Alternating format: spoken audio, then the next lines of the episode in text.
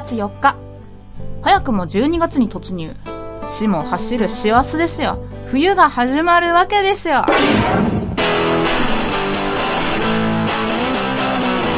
菊池茜のシングルルーム。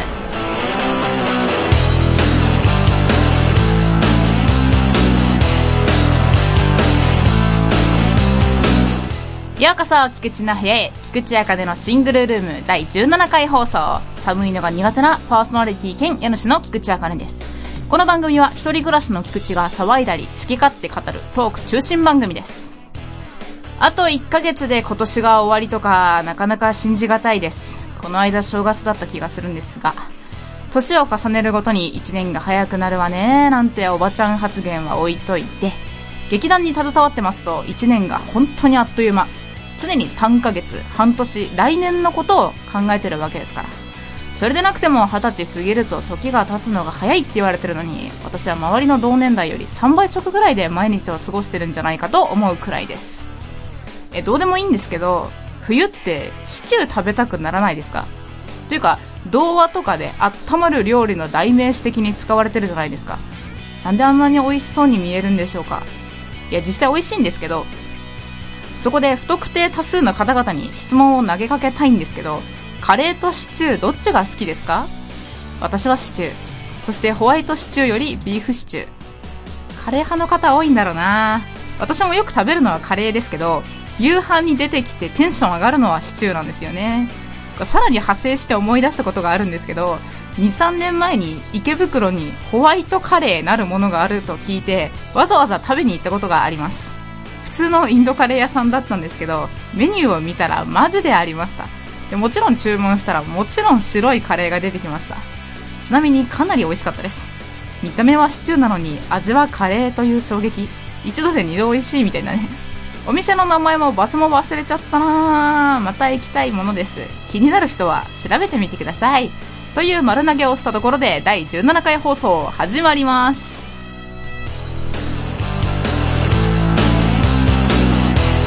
この番組は株式会社アルファの制作でお送りします。アルファの最新情報をお届けするメールマガジン、メッセンジャー。各番組から気になる情報をピックアップしたり、ちょっとした小ネタもお届けしています。ボイスサンプル制作サービス、ボイススクエアのお得な情報も発信。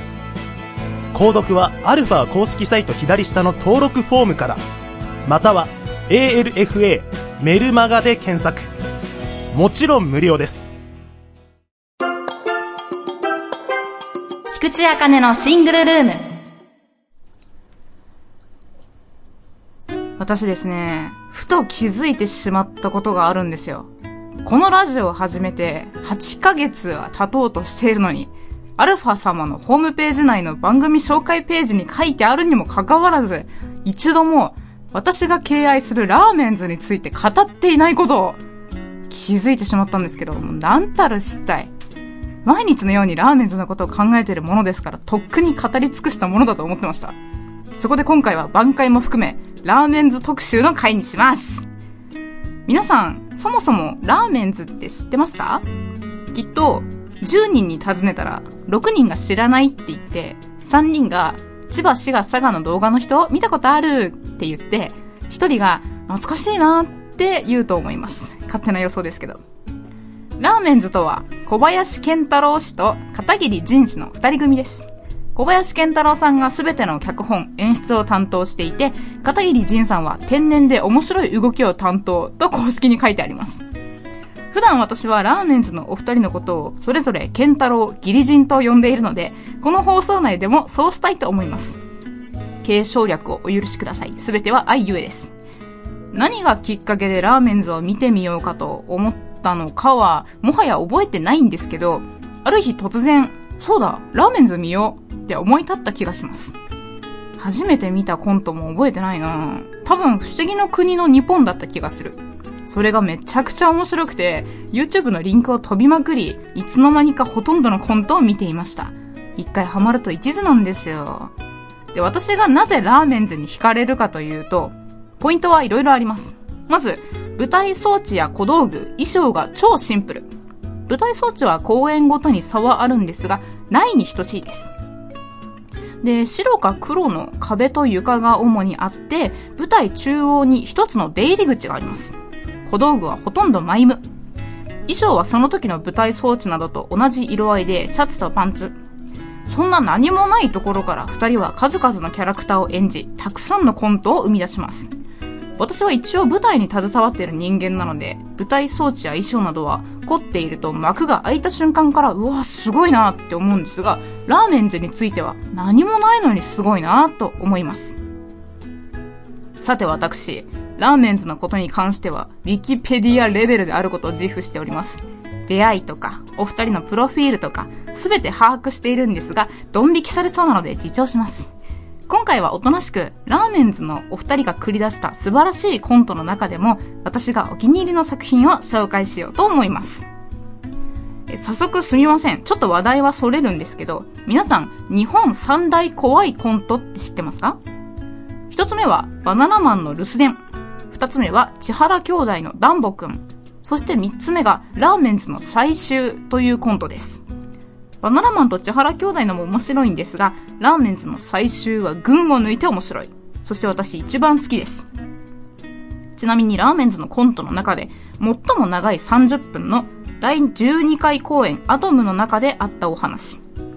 最終って昆虫最終とかの最終って書きます。ここからはネタバレを含みますので、一度最終をご覧になってから聞いていただければと思います。さていきますね。舞台は田舎の中学校の体育館倉庫。ラーメンズの二人は中学の同級生で卓球部同士。ケンタロウは東京で花屋を営んでいて、ギリジンは地元中学校の生物教師。数年ぶりに同窓会をするために思い出の体育館倉庫に集まったという設定。二人が卓球をしているところから物語は始まります。中学生時代を懐かしみながら、二人はいろいろな会話を交わしていきます。中学校時代、バカをやって遊んだこと、ギリジンがすごい量の昆虫の標本を作ったこと、ゲンタロウが東京で楽しく過ごしていること、ギリジンは上京できず田舎に残って中学の頃から興味があった。生物の教師をやっていること。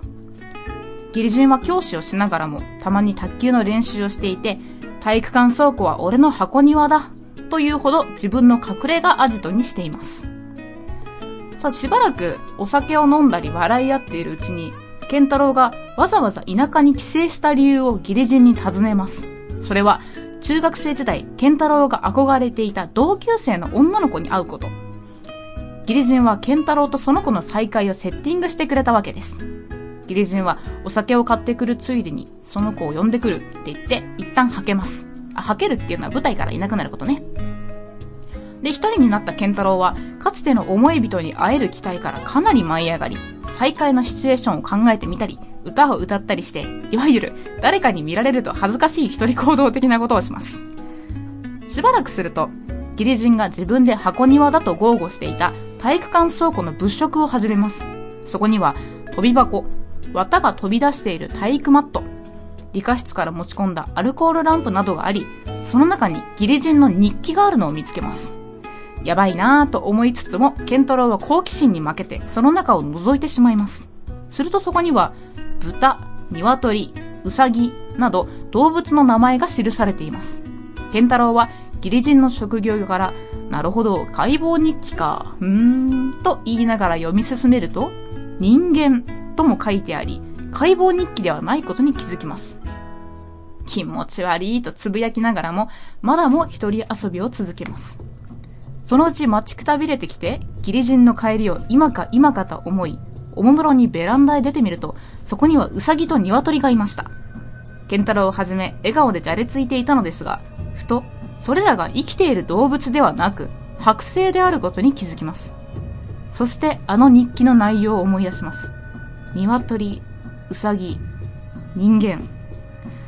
自分が剥製にされるのではないかと身の危険を感じ始めたケンタロウは必死にそんなわけはないと自分を納得させようとします。こんなところで剥製を作るなんて無理だ。第一、手術代の代わりが必要じゃないか。卓球台と飛び箱。中に詰める綿が必要じゃないか。綿が飛び出た体育マット。消毒液が必要じゃないか。アルコールを買いに行ったギリジン。そして自分は、実は東京の彼女に出張だと嘘をついて帰省しています。あまりにも完璧に揃った条件に、健太郎はどんどん疑心暗鬼に飲まれていきます。その時の表情の変化がすごく上手。ここ見どころね。そしてギリジンが用意した酒によるものであろう、急に襲ってきた眠気と戦いながら、どっから見てんだよ眠くねえぞなどと叫びます。すると突然携帯電話に着信。ひどく驚きながらも出てみると、相手はなんとギリジン。しかしその要件は、女の子と合流できたから今から帰る。二人っきりの時間にさせてあげたいから準備して待っとけ。という、なんとも拍子抜けする旨。健太郎は快諾すると、電話を切り、思いっきり安心します。なーんだ怖かったーと笑い転げていたら、背後からギリジンが突然現れて忍び寄り。と、そこで暗転、お話は終わりです。怖いでしょ？これかなり端折ってますけど、二人の会話の中に様々な伏線が巡らされています。人によって解釈も違うだろうし、オチは観客に委ねられています。しかしこの最終を実際に舞台でやった際、回ごとに違う結末になっていたそうです。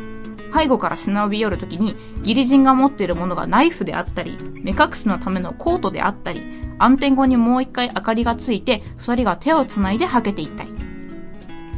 ギリジンは本当にケンタロウを剥製にするつもりだったのか、それとも全く考えていなくて、純粋に同窓会をしなかったのか、上京して楽しくやっているケンタロウに嫉妬していたのか、それともギリジンもその同級生の子が好きで両思いだったためにずっと恨んでいたのか？いろいろ考えられるのがこのお話の面白いところです。最初に紹介したのが怖いコントですいません。でもかなりおすすめなのでぜひ見てみてください。これと似たようなテイストで小説家のような存在というコントもあるんですが、それもめっちゃ好き。次のトークでは違った面白さのコントを紹介します。シンプルでシングルなライフ。菊池茜のシングルルーム。埼玉はこんなにも面白い埼玉郷土カルタを用いて小川美弘が愛車に乗って旅に出ます今行くぜ埼玉待ってろよ埼玉置いてっちゃうぜ埼玉それが埼玉を縦横無尽に紹介するラジオせっかく車を買ったし埼玉に行こうアルファさんからポッドキャストで各週金曜日配信です Try to the next stage. Alpha. さて、引き続きラーメンズのおすすめコントを紹介していきます。次は、第15回公演、アリスであった、芋虫です。これは設定からして不思議なんですけど、人間の男性と芋虫のメスがペアを組んで行う機械体操のような競技があるんですよ。で、ギリジンが人間のヒデで、ケンタロウが芋虫のレイコ役です。芋虫は小道具を使っていて、ケンタロウは両手でそれを動かしてます。っていう、まあ、設定。で、この大会で自分たちの演技がうまくいかなくて、喧嘩をしているところからお話は始まります。レイコはヒデのことが好きなんだけど、気が強くてなかなか素直になれない。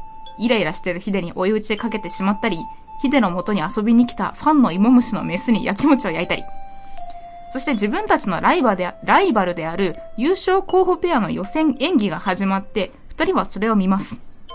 ちなみに本当に競技の演技は意味不明です。人間の、人間と芋虫を組み合わせてはいるんですけど。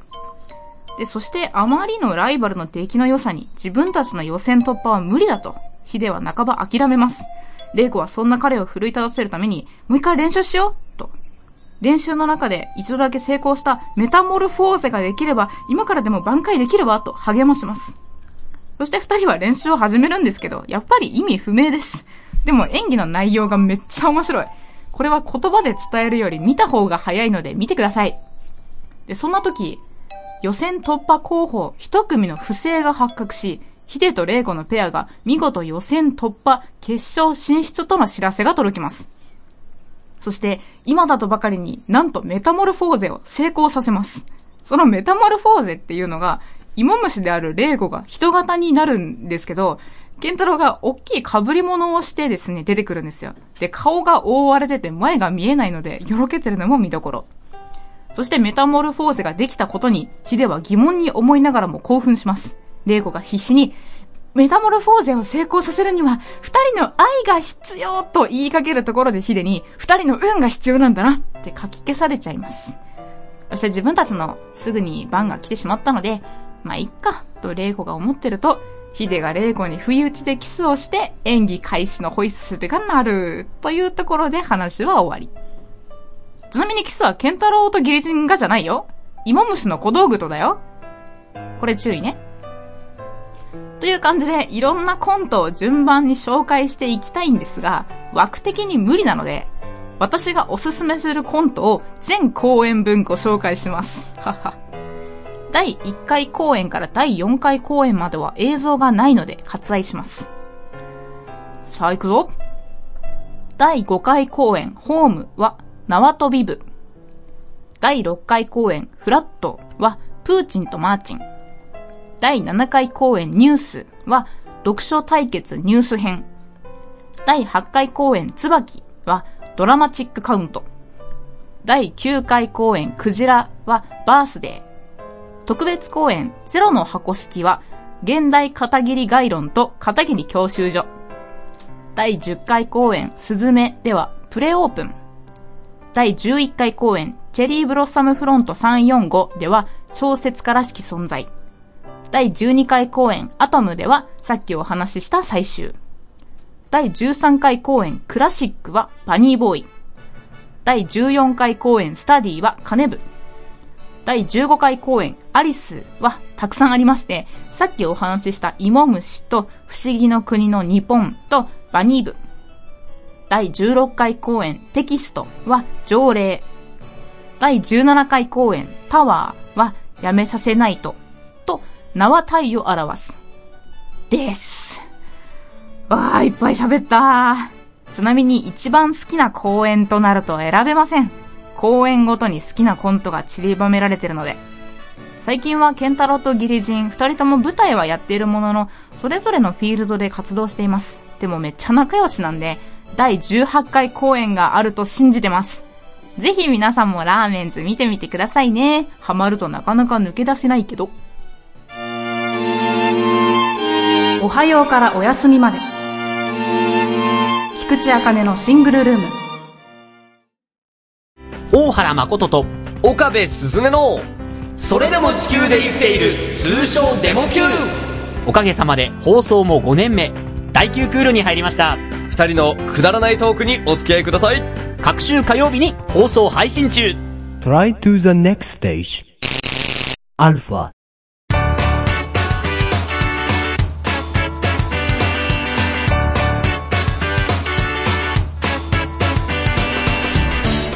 さあ今日はラーメンズ特集の回でございました。番組ではリスナー様からのお便りを募集しています。最近あったこと、時事ネタ、菊池への質問、お悩み相談などなど、ジャンルは不問、どんどん送ってくださいませ。宛先は single アットマークアルファハイフンレイディオドットコムです。アメブロでソルファ3というブログやってます。ひらがなで菊池茜と検索すると出てきます。ツイッターは AK アンダーバー R002。所属している劇団虚言癖での活動情報や日常などをつぶやいています。フォローウェルカムです。そして、年明けから劇団虚言癖の公演があります。劇団虚言癖裏公演極彩式ボリューム2。公演日時は2014年1月10日金曜日から13日月曜日。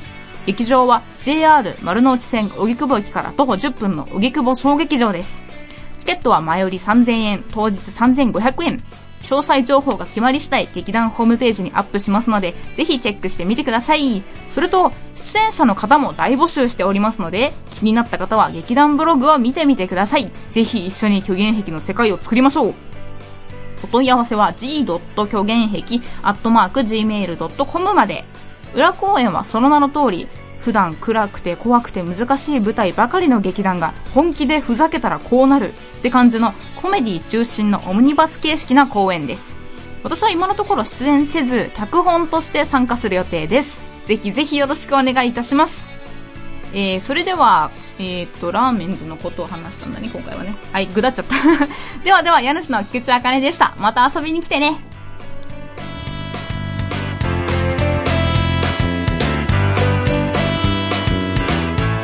この番組は株式会社アルファの制作でお送りしました。